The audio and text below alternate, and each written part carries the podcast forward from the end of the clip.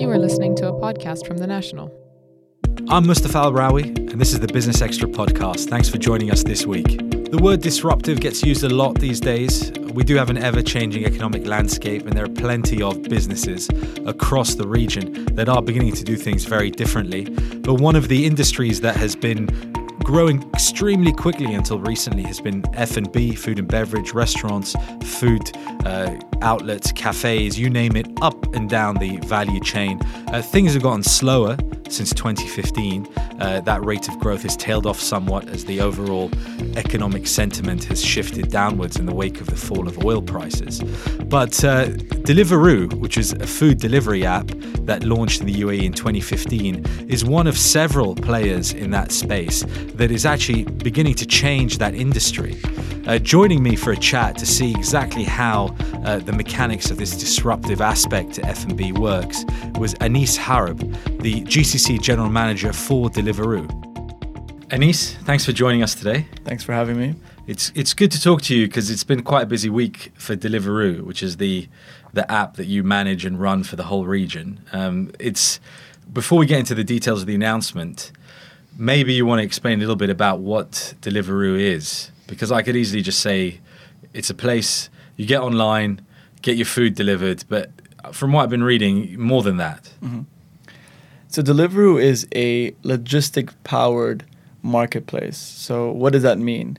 It means that um, consumers and restaurants connect uh, on our marketplace called Deliveroo, and we as Deliveroo have created logistics around it so that when an order goes through, it's a network of drivers that are powered by our technology that pick up and drop off the food. Um, food delivery in general has traditionally been only marketplaces. So Deliveroo is a sort of 2.0 where uh, we've enabled we, we brought logistics into it and made the consumer experience much much better. When you talk about logistics, are you talking about drivers? Yes.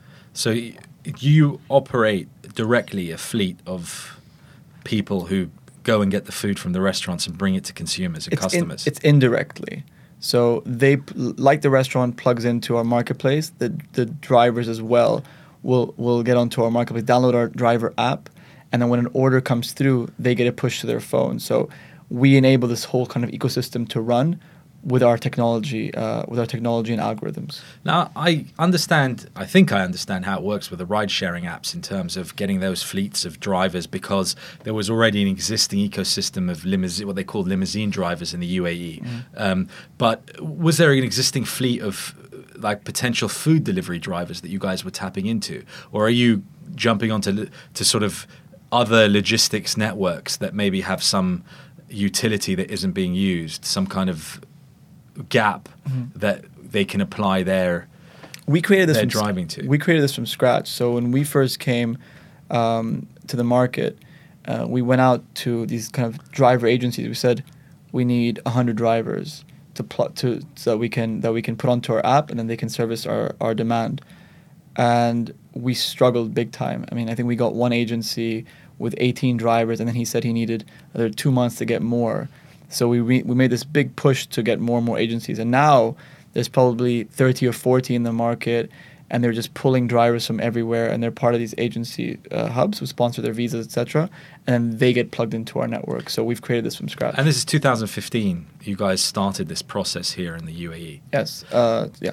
And you, so essentially, you've triggered a new sort of area of logistics mm-hmm. where you've got specific companies setting up and hiring drivers to be able to plug into not just yours but your competitors' networks. Is that mm-hmm. right? Exactly right.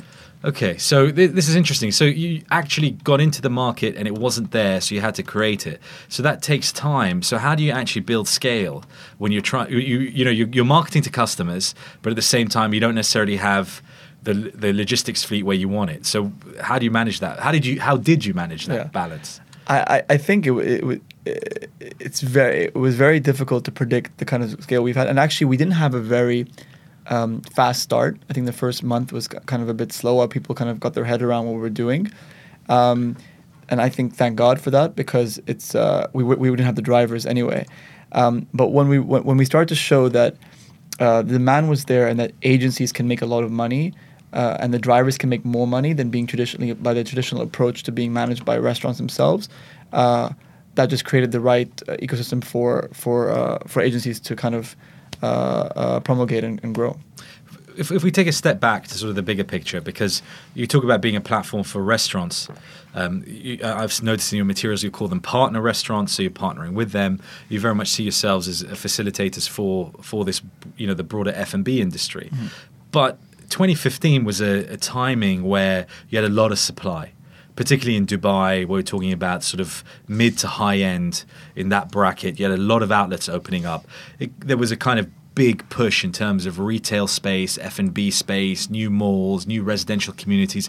Every time one of these came online, you would have a, a brand new push of, of food uh, brands and whether local or international that were coming in.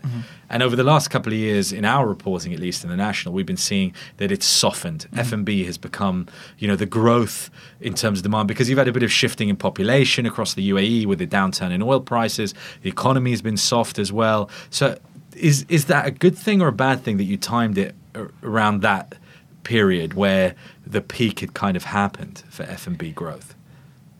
I think as we were entering the market, it was entering a, tough a tough time, as you say. Uh, that I think helped Deliveroo because, as opposed to other, we we're in twelve countries. Um, we are the only market where delivery is mature in the sense that restaurant partners have their own fleets anyway. Um, so, in, if we were in a position where restaurants were fully were very busy, and we came to them, we said we're going to charge you a higher commission, be on our platform, and we'll do the delivery for you. They'll say we don't need the business, uh, you're too expensive, and then walk away. But because restaurants actually needed incremental revenue, they said why not? We'll give it a try. Doesn't cost us anything. If it does well, great. And so we were able to sign up uh, a huge supply of restaurants, and then with our service over time, um, grow that, grow that, grow that, uh, grow that channel for them. Okay, so that's so that you came in when they were maybe willing to listen Mm-hmm. in, in, a, in a position where they were looking for ways to grow more cost effectively, I guess, than opening a new outlet, which sometimes is is the option when rents are lower or you expand when you've got the opportunity to find the space. But then I, I wonder if that doesn't put you in direct competition rather than with an Uber Eats or somebody else, but perhaps all of you are competing against the mall operators or the people who are setting up retail space to take in these F&B guys because we were saying I can branch out your customers without you actually having to physically relocate somewhere. Mm-hmm. And we'll talk about mm-hmm. your editions platform as well, which comes into that, mm-hmm. right? Absolutely. Um, you get prime location in a mall because of the foot traffic promised.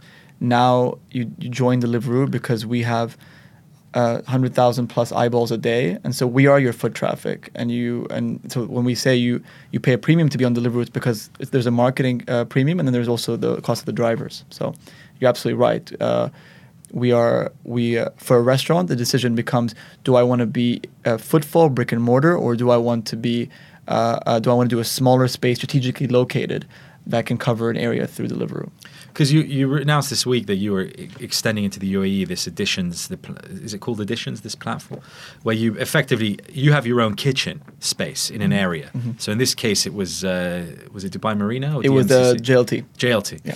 Um, and so a restaurant that wants to expand into JLT doesn't need to take a space. They take space in your kitchen Mm-hmm. and then they deliver from there, which I guess puts everything in one place. Exactly. Makes things faster. Um, they pay you rent or they pay you a commission. They don't or- pay us rent. So how does it work in that sense? So Deliveroo Editions is a bespoke delivery only kitchen kind of hub.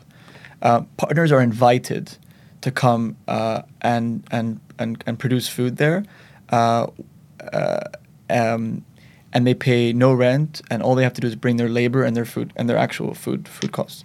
Um, I, the reason I say invite is because we use our data to say what's actually missing from there. So we have to pick. So we say JLT is missing these three cuisine types. We know that customers are looking for these three brands. They exist in Dubai. We're going to bring them in here. Um, so restaurants, a get to expand their geographical reach without any capex, and two is they have the confidence that they have Deliveroo behind them, uh, telling them that is actually going to work here. So you know when we launched our site four days ago, uh, immediately we saw you know the, num- the restaurants are all doing great numbers. And and frankly we're not surprised. We knew exactly what they were going to be doing. And you know nowadays who especially in the F&B space who can promise that? Who can who can actually do that? You can't go to you know a restaurateur today would go to an area and say oh I think it's missing Indian. I'm going to open an Indian restaurant. Uh, or I'm thinking it's missing this, um, and I'm going to open uh, a, a Thai place. So the data is missing, uh, and we're here to provide that data for restaurants and give them comfort. Um, so I think restaurants that have onboarded our editions program are, are really excited to be a part of it, and they want to and they want to be a part of it globally as we open more and more edition sites globally. Yeah, I, have seen that they've done that elsewhere. You're in 150 cities around the world, but in the region, just the UAE. Yes. Correctly at the moment. Yes. So it, it's it hasn't been sort of you know dominate everything immediately straight mm-hmm. away. Is there a certain idea that the UAE, given it has certain urban centers like Dubai, like Abu Dhabi, that are, that are, quite big within one country, as opposed to some of the other states in the GCC, exclusion of Saudi, that might only have one major urban center. Mm-hmm. That you're trying to get it right here, establish it here, and then go on into other markets. Exactly right. Um, Dubai was the na- Dubai. Uh, the UAE was a natural first hub uh, because of the reasons you mentioned. We, you know, they have dense centers. Um, it's a we have a, a mix of a big big expat population, uh, and uh, the kind of uh, the uh, the demographics suit the the kind of product fit. So that, that was kind of an obvious choice as a first leap. And now, once we kind of iron out some of the things we've been working on for the last year, we'll be ready to do our next our next launch of new cities. Uh, we had recently raised some funding and. One, it's for three reasons. One of them is editions, which we touched on briefly. One is to continue to hire engineers to power our logistics marketplace, and three is expansion. So uh, certainly on our radar. So if you if you talk about yourselves as sort of being a logistics marketplace, then but then it doesn't have to be food ultimately, mm. right? I mean, Deliveroo is quite a gen- generic term. Yeah. So, um, you know, without putting words into the mouth of the of the, the people leading the company globally, is, is there the potential down the line that you could be creating the, this logistics platform to be utilized for any kind of item where there's demand? Mm-hmm. Uh, we could, um, uh, but I think it's this, it could be distracting. Uh, there's so much to do in food. The opportunity in food is so large. Uh, when you think about not just restaurants, but you think about groceries down the line as well, uh, it's immense. And, and the technology and the focus that we need to win in this space is going to be very, uh, very intense. Um, so while we could have taken multiple routes and done different things, including ride sharing, for example, um, we've decided to, to, to focus uh, predominantly on food and make our, our make our, our mission to bring the food that you want delivered as fast as possible to you.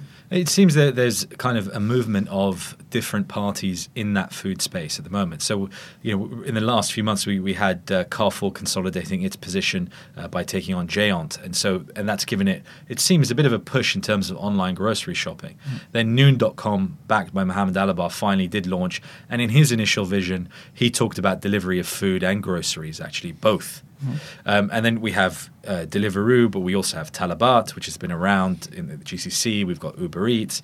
Um, there are other players in the marketplace. Mm-hmm. So everyone recognizes the opportunity. Okay, and I think that's why we're here. That's why you're doing what you're doing. You're doing good business in the last two years. But then there has to be the challenge here. So at some point, is there going to have to be a removal of certain players of the market, or is there going to be even more of a fragmentation? I mean, how when you look ahead at the UAE and the, the GCC in terms of this, you know, what what keeps you awake at night? Mm-hmm. I think um, the pie, like you said, the pie is enormous. Uh, I but I think the I think that you have the players like the Talabats, like the marketplaces will have their share. Um, uh, but it's a basic platform. It's a basic marketplace. If we're going to push this, this uh, th- if we're going to push this model further and further, we have to be more and more disruptive. So the initial disruption was okay, great. We have logistics now. You can track your driver. It's going to be 30 minute deliveries. We're going to push that. Now, we, now we have to start talking about what else do customers want? How else do we get deeper deeper into food? Um, you know, if the average check today is, you know, call it 20 pounds or 100 dirhams, how do we make the average check 50 dirhams so it's more affordable in mass market? Um, other players that run marketplaces and do maybe sell TVs but also groceries aren't going to be as focused on disruption as food as Deliveroo is. And so with editions, uh, puts us in a very unique spot to really disrupt food down the line. That's it, our goal. It, it, seems very disruptive. I mean, even disrupt to the point where you perhaps don't even know how disruptive it might be. Because if you if you think about a marketplace like the UAE, where first of all we, we were used to delivery. Mm-hmm. I mean, I've been living here almost 14 years, and you know, from day one, I, I, I saw how easy it was to get stuff delivered. Of course, within a, a, a real vici- close vicinity to wherever you lived, and it was always hit and miss whether you would get your delivery in the way you wanted it, hot, cold, what time, etc. So okay, you put discipline on that. You and your your competitors, you put discipline on delivery. You've shown how it can be done. You apply technology to it, and and you can actually make it much more efficient and faster and reach more people. Mm-hmm. But then the idea of editions, where you're telling uh, a, a, a, an F and B brand that you can you can come and cook and deliver in an area that you haven't needed to, you know, get the extra licensing for, need to get the to rent the new space for, to do all the marketing, do the extra staff. I mean, that is, you know, potentially something very, very, very different. And I can imagine in other Emirates, for example, um, and you may already be doing this, but an, a, a Dubai F&B or an Abu Dhabi F&B that wants to reach an audience in Dubai or Abu Dhabi, vice versa, rather than actually having to set up there, this is something they could take advantage of, assuming you invite them to the platform. Right? Absolutely, we're, we're, we're having those conversations as well, uh, cross cross emirate discussions. And it cut, but it cuts out, and it, it does cut out the the property aspect of it, which mm-hmm. has always been such a big part of pretty much every industry here, but in particular food. And if I, the last time I went to Mall of the Emirates, for example, in Dubai, because I don't go very often, I was amazed at the amount of space given to F and B in their new retail area that they had set up. There were hardly any shops, maybe one or two. Uh, sort of landmark brands mm-hmm. uh, that they hadn't had before, but pretty much it was restaurant, restaurant, restaurant, restaurant. Mm-hmm. So they're realizing that to get people out of their homes uh, or out of off the beach or out of the pool and, and to the mall, to my mall when money is tight or when there's competition, that I have to put in these experiences. And then on the same time, you're coming up with these editions where you're saying, no, you don't leave, need to leave your house or your friend's house or wherever it is to get that experience. Is it competing on the same in the same area? Uh, absolutely. Uh, you know, any, any anybody who's feeding any anybody who's feeding you uh, is our competition. Whether it's the is, is it's the restaurant, uh, it's the mall, it's you know your home co- your groceries. Uh, you know, we, we want to feed you three times a day. Uh, and to do that, we need to we need to understand how people are eating every day. But so, like like online e-commerce, I mean, you're still going to have your brick and mortar uh, uh, stores. And people want the experience sometimes of being out, and but as you know, we firmly believe that as the home environment gets better and better, you know, you're talking about uh, um, major changes to the way we watch TV, the way we watch sports. Uh, and coupled with the fact that we're going to get better and better at delivering food to you conveniently, what you want, it's gonna the, the proposition down the line is gonna be very tempting to, to continue to stay in. So I think anyone doing uh, anyone kind of against us in this in this sense needs to needs to up their game as well because we're certainly doing that. More Business Extra in just a moment, but first, allow me to tell you about the National's other podcasts. Beyond the Headlines takes a deeper dive into the biggest news from the week with a distinct Middle Eastern point of view. And Extra Time from our esteemed sports desk is the best place to chat about the English Premier League and more. Subscribe to both shows as well as this one on iTunes, or find us as always at thenational.ae. I'm talking to Anis Harb. He's the regional general manager for the GCC for Deliveroo. Um, it's been a fascinating discussion. I want to pick up on something you were saying a little bit earlier. Um, when you guys launched a couple of years ago in the UAE, you had to help uh, grow this logistics market in terms of delivery drivers. Mm-hmm. And it's almost become sort of a sub sector of logistics that didn't exist a few years ago. Um, in the UK, for example, where I've used Deliveroo, it's been it was it was quite efficient. Um, they, they, they, call it the gig economy, mm-hmm. where you know students and people looking for part time work. Not only are they doing you know the the Uber driving, etc., but they're actually becoming Deliveroo drivers as well. And you see them all like in a high street, they're all together. Not just your app, but other apps as well, mm-hmm. Uber Eats, etc.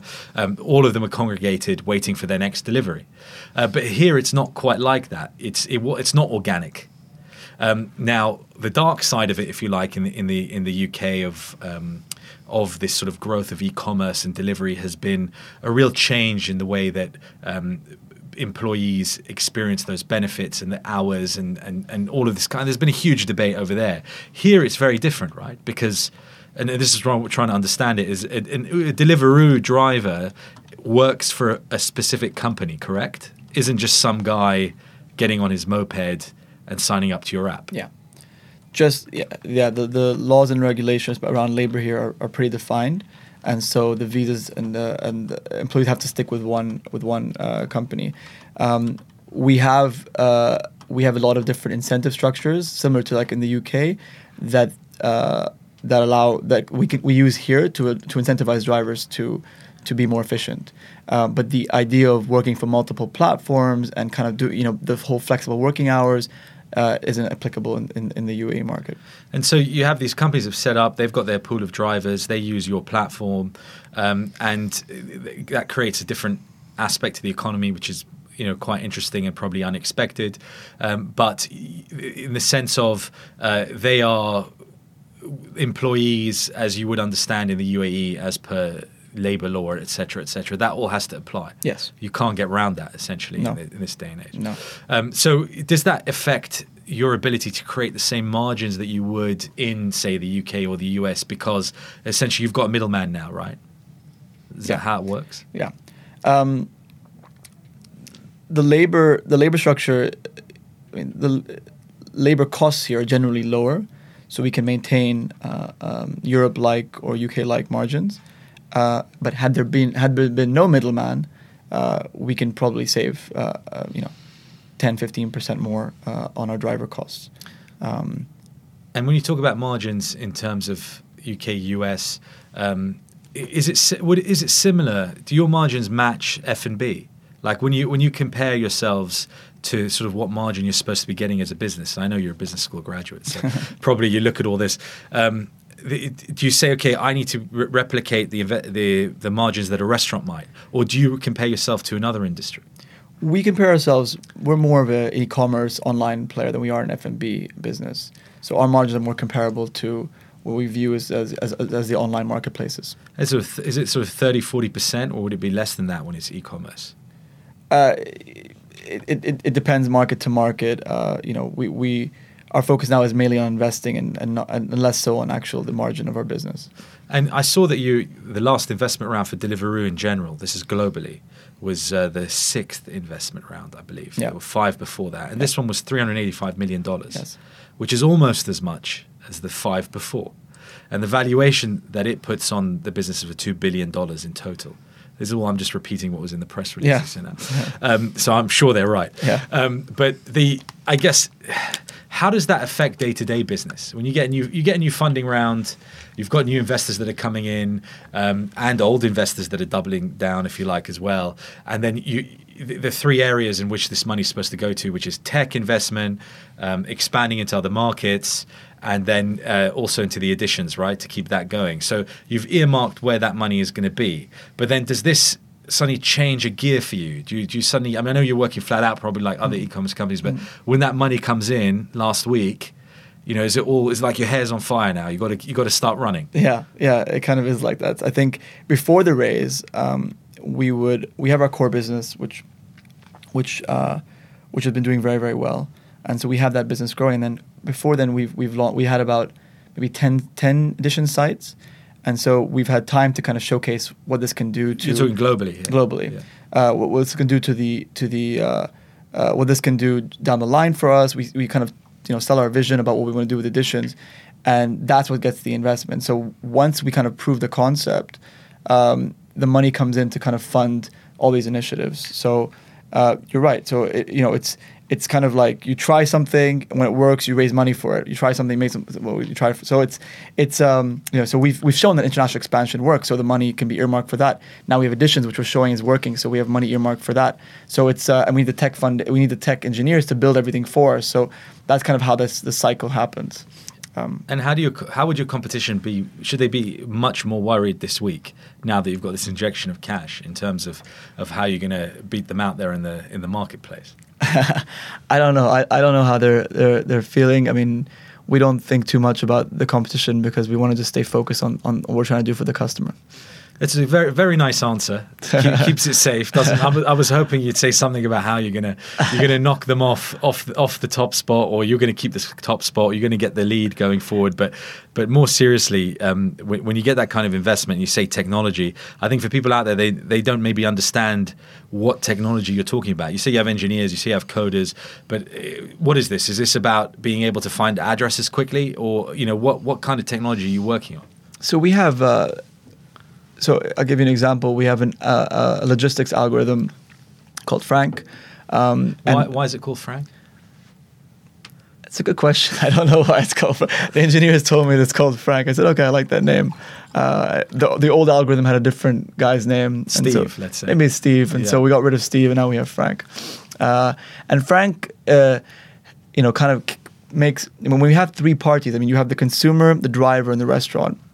Frank helps us uh, manage the sort of the timings and the and the uh, expectations between all three parties. Um, so you know, the prep times of restaurants, uh, when the driver gets assigned, which driver will get assigned. Uh, are we taking into account? Are we going to do double orders per per driver? We're going to do single. So Frank kind of like analyzes of what's happening on on uh, at all times and ensures that we're doing the most efficient thing we can uh, to get the fastest delivery to achieve. is, is Frank a kind of AI uh, Yes. platform? Absolutely. And and so is, is it like other AI where the more the more deliveries he has, the better he becomes? Absolutely. So we start. We always get this from the restaurants. When a restaurant launches, they said, "Wow, my prep time's not this high." We said, "Well, Frank's learning. Frank's learning. Give him a Okay. second. So I mean, do they think some must think there's actually a guy called Frank who's who's sitting in the corner of the office I- reading a book? we have a lot of uh, we have a lot of uh, comp- yeah we have a lot of uh, jokes around Frank, uh, Yeah, especially from our partners. Yeah, there's like I want to see this Frank. Tell He's Frank wrong. I'm looking for him, Yeah, you know? exactly. yeah, yeah. Um, so I mean that's interesting because because w- with scale comes more more accurate AI. So. It, in London, a city of nine million, you're gonna you're gonna have three times as much scale as Dubai, for example, Abu Dhabi. Does that impact it in terms of how, how much better your platform will be here versus the delivery, liv- deliver, excuse me delivery platform elsewhere? It can. There are some layers that are uh, multi, that are cross country, uh, and so it doesn't. Uh, so any learnings we make from London, when we do tests in London, we can apply globally. There are some that are specific to the markets, especially around specific restaurant prep times, for example. That learns at a local level, but there are some things that we say, oh wow, we tested something in London, and we've had you know the data checks out, and we're going to push it out, and then each market can then sort of react to how this is affecting their their day to day. And so that so now you'll you'll put more money into Frank. Okay, he's getting a raise, if you like. So, Yeah. what what do you hope to get out of Frank now going forward? I mean, what what's the what what do you think you're going to be better at in terms of technology now that you've got this extra investment and you can put some more resource towards it? it's um you know we still haven't perfected sort of uh, I say rider assignments have not been like the, wh- which rider gets assigned when. Uh, Frank now will start to focus on edition sites. Um, Is, is that judging which which restaurants you should invite to that area where you have an editions restaurant? Fra- Frank is logistics. So okay. the, the data we have that manages uh, kind of uh, demand. Uh, that's a separate. That's a separate Okay. algorithm. There's no name for that. It's- Okay, it- it- there's- there's okay. no- maybe no we should do a reader Yeah. competition to name to name should- that one. Why not? Maybe we should say, get some suggestions in. Yeah. I'm open to that. Uh, let me know. AnisaDeliveroo.com. but it's um, but uh, with with Frank, um, you know, now that we have editions and we have multiple restaurants in under under one roof, uh, you know, Frank can start looking at what are the gains we can make operationally from that, and that's a whole other project. You know, what are the benefits of having restaurant A and B literally 10 meters apart from each other? That changes the game. And can anyone come in and actually get you to consult for them? I mean, does it work that way as well? Like if I'm a restaurant chain, I'm one of these big chains, I don't know, Chili's and Applebee's or whatever, can they come to Deliveroo and say, you know, we need to use Frank, we need to use, um, you know, your other AI, your other tech, can you help us with this? Does it, bec- do you become sort of the industry's go-to at some point? Has that happened elsewhere? our most successful restaurant partners are the ones that are, that are kind of our exclusive uh, partners that we work very closely with, and those are the ones that we sit down. We say, "This is how we can help you with you know with the data. Let's look at your menu conversion. Let's look at what people are looking for. Let's help you design your menu." And would you charge them for that? No, Okay, so this is, this is all growth together. let's growth together. It's all a partnership. Uh, you know, we have a you know, very big account management team that. That, that you know invest in our top partners and the ones that want to work closely with us we, we, we really help them uh, grow much much faster Uh, let me ask you about disrupting the disruptors. Something very interesting happened in the last couple of weeks Yeah. where um, it was going to happen eventually, but I think the timing perhaps surprised people. Was in Saudi Arabia, they said uh, by June next year, women are going to drive. And then suddenly the, the uh, demand models for uh, Uber and Careem probably did a backflip and they're now scrambling to rewrite exactly what Saudi looks like for them. okay, might be good, might be bad. We don't know. It's too early to tell. But in the disruption game, and as you were talking about trying to disrupt F&B here, trying to disrupt how people eat, how people get their food delivered. What potentially could disrupt what you're trying to do? I mean, you know, you're not immune to outside forces. I mean, what is it here that we're talking about? Is it um, a continuation of a soft economic cycle? Is it uh, oil prices spiking again? Is it, you know, what you were saying earlier about restaurants? If they start doing really well, suddenly they're not interested anymore. Mm. Is it upside or downside? I mean, what are the risks we're talking about? Well, firstly, the the the kind of uh, our growth kind of de- depends on the UAE being healthy and growing, and for people wanting to move here and work here and earn money here and have disposable income. Uh, that's you know that's that's critical for our business. Um, there is a lot of new developments uh, across Dubai uh, and Abu Dhabi that are that you know that are being built, uh, being constructed, and these are all estimated to add millions of pe- people and uh, people and jobs to the market. Um, so these are all things that we kind of believe in and, and, and we hope come to fruition so that we can uh, we can we can benefit from this and, and grow. Um, we also feel that there's a lot of areas that are coming up that don't have uh, any restaurant cycles. So it's, it's actually an opportunity for us to, to grow, get there early and, and, and be part of that sort of story before uh, the malls come up, so, so to speak. Um, the, you know, I think it's, it's, it, unless there's some regulation that comes out around uh, you know, transportation of food. Uh, you know, for example, we're ac- being asked to change our boxes uh, next year. So we've changed a lot. We started changing a lot of our boxes now. They're smaller and they're all lit up for to health, and safety of, of the road. So uh, we are, you know, we we are adapting to whatever comes at us and doing what we can to ensure that uh, the drivers are safe and the consumers are, are safe with delivery. Um, but so far, uh, no we're not seeing any major uh, major risks, and uh, but we continue to rely on certain demo- certain trends to continue for our business to grow here. And something like VAT, which is a regulatory change, you know, everybody has to deal with it. Does that become something that is an opportunity or a challenge for you next year? It's a, it's a, it's a. I mean, it uh, it impacts our impacts our, our margins um, because it's likely that uh, we won't pass that on to the customer. Um, it's an awkward add-on to your delivery fee, so I don't think we'll, we'll add that. But it's um, obviously surprises like that make it difficult to plan. Um, say, for example, it was you know it was it was much higher, it would have been a, a bigger issue for us. Uh, but you know, but these are some ex- unexpected things we have to we have to you know be ready for. And the restaurants themselves, are they? Do you feel your partner restaurants are ready for for things like VAT? How well do they adapt to this, or do they come to you again and say, shall we take a decision jointly on whether to pass this on to the customer or not? Do you have these conversations? Uh, we're a little bit behind, I'd say, in, in having those conversations. Um, I think there's still a lot of there's a little bit of uncertainty about how it's going to affect some partners, um, how it'll affect maybe I don't know free zone restaurants, for example, that we work closely with. Yeah, everyone's um, waiting to see the how how that plays yeah, out. Yeah, right? so we have we're discussing with them, but we're kind of just there, it's it's a bit high level because yeah. until we have everything down, we can't kind of agree finally on how we're going to move Be- forward. Because if you if you're you could potentially deliver from a free zone restaurant to a non-free zone customer and, and avoid VAT potentially, right? Which is obviously yeah, a difficult thing, yeah. right? And I'm sure the authorities are more interested yeah. in working out this than, than, you. Um, so you know, obviously, there's always these different regulations that you always have to adapt to. But it seems to me, and I'd love to hear your point of view on this if you have one, that the UAE actually, when it comes to a lot of these e commerce businesses, Airbnb, for example, uh, Uber, Careem, has actually got regulation pretty good mm-hmm. in terms of the balance. You look at the UK or the US or Singapore, even where they did no regulation and suddenly they're banning Airbnb or they're banning Uber. Mm-hmm. You know, three, four years down the line, where people are, are used to using them. While here, they seem to be a bit tighter at first, yeah. but then that gives you a chance to loosen things up. I mean, how do you feel the regulator approaches these these industries? I I've actually I love how how how uh, engaged in dialogue the UAE is when it comes to disruption. Uh, you know, we we worked out of we work with the DM. We're, we're officially uh, based in the DMCC and we've had uh, we've had multiple conversations with them about our model and how it works, and they've been you know very supportive uh, uh, about uh, first firstly the core business, but also editions. Um, so you know we are very we, we've had a very good experience here with, with discussions with, with, with regulators. Um, and the most important thing is when something is just not the way it has been working, is just to just sit down and discuss. I mean, uh, dialogue is important because there's probably a point on both sides. So as long as we have that dialogue, um, which, I, which we've seen is very kind of open here, is uh, I think we'll we'll shake out the way the way it should.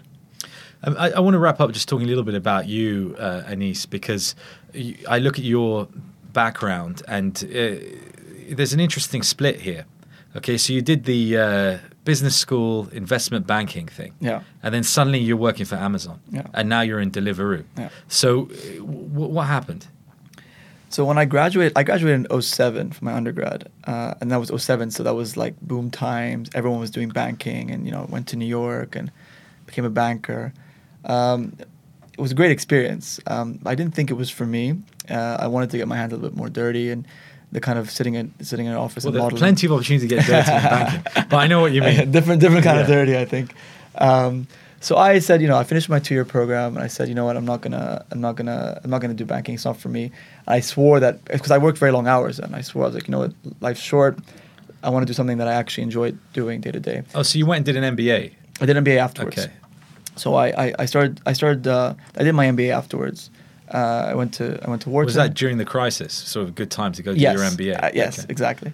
So I did my MBA, um, and I actually dropped out after my first year um, to do like an, I got into this incubator that did this, to do an app called One Away. It was like using the GPS of your phone would show you all anyone who's near you that's a friend of a friend, and so you can meet new people and stuff. It was Mm-hmm. meant to be like a social app. This is 2010. Okay, pre Tinder, kind of all that kind of stuff. Days, Yeah, right? yeah, So you're right. you're already seeing sort of the power of uh, GPS and socializing, etc.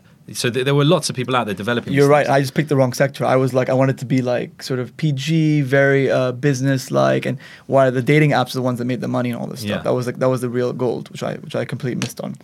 Um, so we did it for about four or five months, uh, raised a little bit of money, and then we didn't get excited about it anymore. So the team kind of disbanded. By then, all my classmates had, gra- had graduated from, from Wharton, so I had a, an opportunity to go to INSEAD to finish up my last three credits. So I went to INSEAD and I was I was there. I was going to move back to New York afterwards. I was like, oh, this is nice. I'm in France. Then Amazon came to campus, and they were like, "Oh, we have this MBA program, and it's you know blah blah blah. It's in London." I said, "Yeah, sure."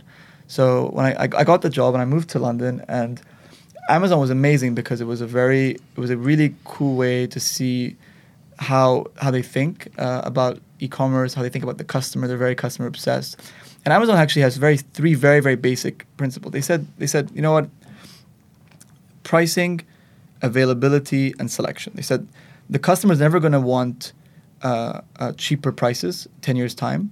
The customer is never going to want slower service, and the customer is never going to want uh, less selection. So they dedicated, you know, their everything was kind of measured and focused around these three KPIs, right?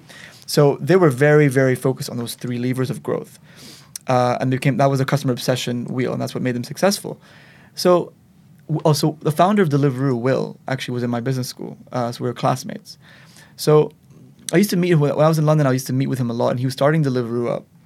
It was very very small at the time, but I started kind of chatting with him every month or so about his business, and then I started to realize the marketplace model, which is what existed there, like the Just Eats and whatever. Mhm. Um, they they were a very they were a simple platform that didn't care about service. The delivery fee, the, the service was like 50 minute plus. Uh, pricing was was you know there was no there was no conscious effort, and then service was uh, a selection was all down market. All right, so here's Will. He's starting this company called Deliveroo. They're focused on more middle chain, middle market, uh, uh, quality brands. They're, they're delivering in 32 minutes, um, and he hadn't figured out pricing yet, so it wasn't much of a pricing consideration. But he's going to focus on pricing one day. So I'm like, down the line, how can Deliveroo lose to Just Eat when they're focused on these really core customer needs? So that my Amazon kind of hat was like, okay, I need to be, I really want to be a part of this, and that's when the discussion happened with Will, uh, and I joined the London office then. So that's sort of how this one of you know kind of U-turned and but the end of the day between Amazon and Deliveroo we're both customer focused we both believe in the same growth tenants uh, and that's what we're sort of you know driving home. So for Deliveroo, the philosophy is how can we deliver faster? How can we get the prices better? How can we improve our service? Mhm. So these are the three things as Yeah, well. yeah. And do you think you'll be able to take that beyond the UAE and the region? Do you th- is there any plan, blueprint for, for expansion? We're looking at we're looking closely at a, a couple more markets in the region. Uh, we haven't made any final decisions yet. We spent the last year really consolidating our positions in the 12 countries we're in. I think uh, 2018 will be the year for, for further expansion. Anis Harb, Regional Manager for the GCC for Deliveroo, thanks so much. Thank you for having me.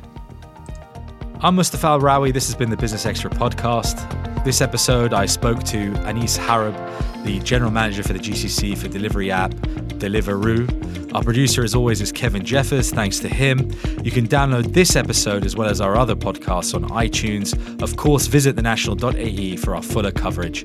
Thanks for being with us. We hope to see you again next week.